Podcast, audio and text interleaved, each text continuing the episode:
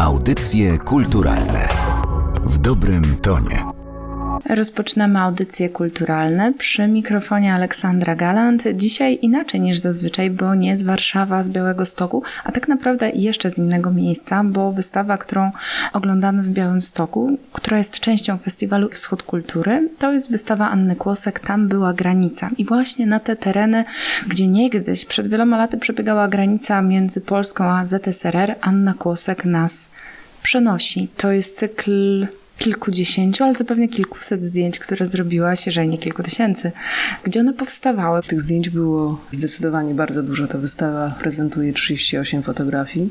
Natomiast cały cykl jest zdecydowanie większy. Byłoby bardzo trudno pokazać wszystko, co, co bym chciała, bo jest to przypasne już w momencie archiwum tej podróży. Skupia się na nie około 100 małych wiosek i kilku troszeczkę większych miejscowości, ponieważ granica przebiegała głównie po rzece i przechodziła przez bardzo, bardzo malutkie wioski. Także jest to podróż po po wioskach, po polach i po małych miasteczkach. Słowem wyjaśnienia powiem, że na tej wystawie nie jesteśmy same, bo są tutaj dwie chyba najwierniejsze obserwatorki, dwie najwierniejsze Wicki, czyli twoje dziewczyny. Saramaszka, powiedz dzień dobry. No, dostałam całusa właśnie od Saramaszki, która właśnie z Jadziunią, swoją siostrą, także z Ukrainy. Mam dwa pieski, które stamtąd przywiozą, właśnie baraszkowały i były pod ogromnym wrażeniem tego, co widzą.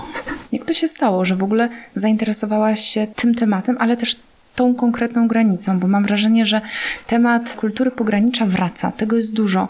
To jest niesamowite, jak linia na mapie na dobrą sprawę e, przeciąga, przeciąga i też zmienia rzeczywistość ludzi, którzy tam mieszkają. Ty zajęłaś się granicą, która w 1939 roku zniknęła. Wiesz, ja myślę, że to jest tak, że granica każda jest linią, która dzieli.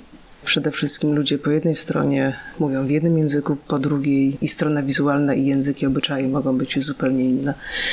Ja skupiłam się na granicy ukraińskiej, byłej granicy polskiej przechodzącej właśnie przez współczesne ukraińskie tereny. Wynikało to głównie z tego, że od kilku lat bardzo często jeżdżę na Ukrainę i bardzo dużo tam fotografuję. I było to naturalne, że chcę zrobić coś związanego z tamtymi rejonami. I jak tylko wpadł mi do głowy pomysł, żeby przejechać granicę w naturalny sposób, była to właśnie była granica II Rzeczpospolitej, która przebiegała przez Ukrainę.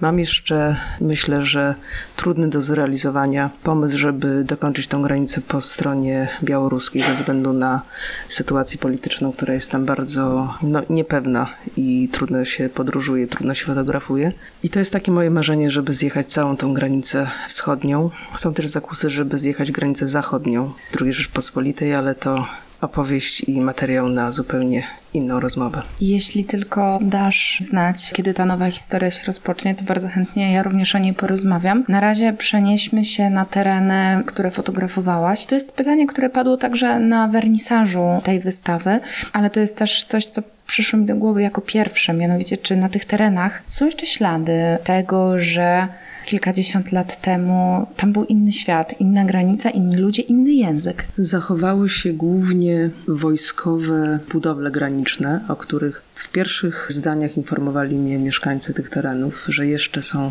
jakieś właśnie wojskowe stanice tu i ówdzie pochowane przy lasach czy gdzieś tam w polach. Natomiast y, ja byłam niezwykle zadziwiona tym i poruszona, jak dużo tego polskiego języka pozostało w pamięci najstarszych ludzi, którzy chodzili do polskich szkół w latach 30.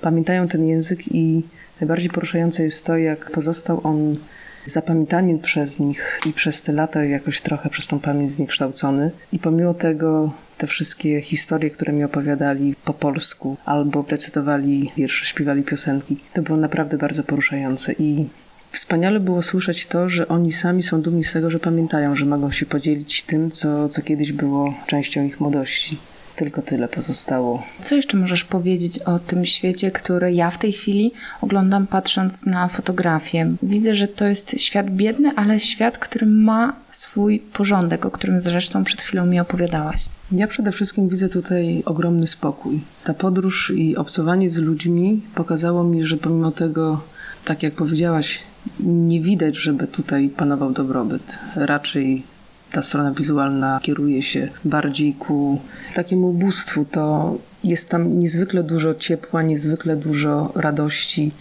i takiego dobrego życia, które dane mi było poczuć obcując z tymi ludźmi. Na tych terenach nie można zatrzymać się w innych miejscach niż prywatne domy mieszkańców terenów, na przykład nad Zbruczem. Więc mieszkając z nimi przez kilka tygodni można, można było dokładnie poczuć, jak te rodziny funkcjonują, jakie panują tam stosunki.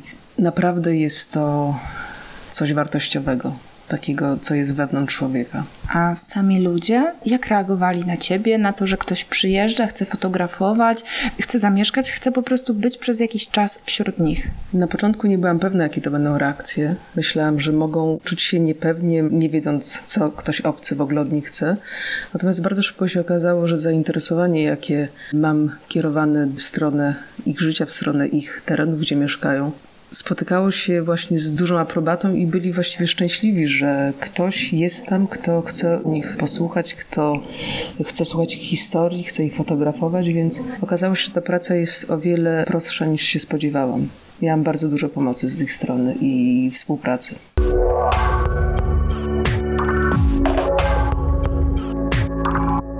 To jest chyba pytanie, którego nie wolno zadawać. Nie wolno pytać artysty, czy ma swoją najważniejszą pracę. No ale może masz wśród tych zdjęć to jedno, które. które tak, które najbardziej lubisz. Ja ci przed chwilą pokazałam zdjęcie, które mnie zatrzymało najbardziej. Kątem oka cały czas na nie patrzę. To jest chłopiec, który rzuca samolot. Tak, bardzo taka subtelna fotografia, bardzo piękna. Bardzo ją lubię, natomiast wydaje mi się, że nie jestem w stanie odpowiedzieć na to pytanie, które zdjęcie budzi moje największe emocje albo jest moim ulubionym. Komponowałam tą wystawę ze zdjęć, które uważałam, że są warte zapamiętania, warte zobaczenia.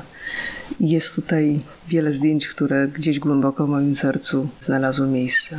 Na wernisażu opowiadałaś też, że podróż na wschód nie jest w Twoim przypadku tak zupełnie bezzasadna, bo z Ukrainą, z Lwowem jesteś związana też rodzinnie. Moja ukochana babcia urodziła się w Lwowie w 1928 i przez y, wiele lat, jak byłam dzieckiem, jeździliśmy tam każdego lata, głównie z sentymentu, żeby popatrzeć na rodzinne miasto babci. Potem po rozpadzie Związku Radzieckiego te podróże ustały i wróciłam tam dopiero w 2015 roku. I kiedy już wróciłam jako dorosła osoba, wracam każdego roku parokrotnie, to miasto po prostu to jest, nie wiem czy można tak nazwać, stan umysłu.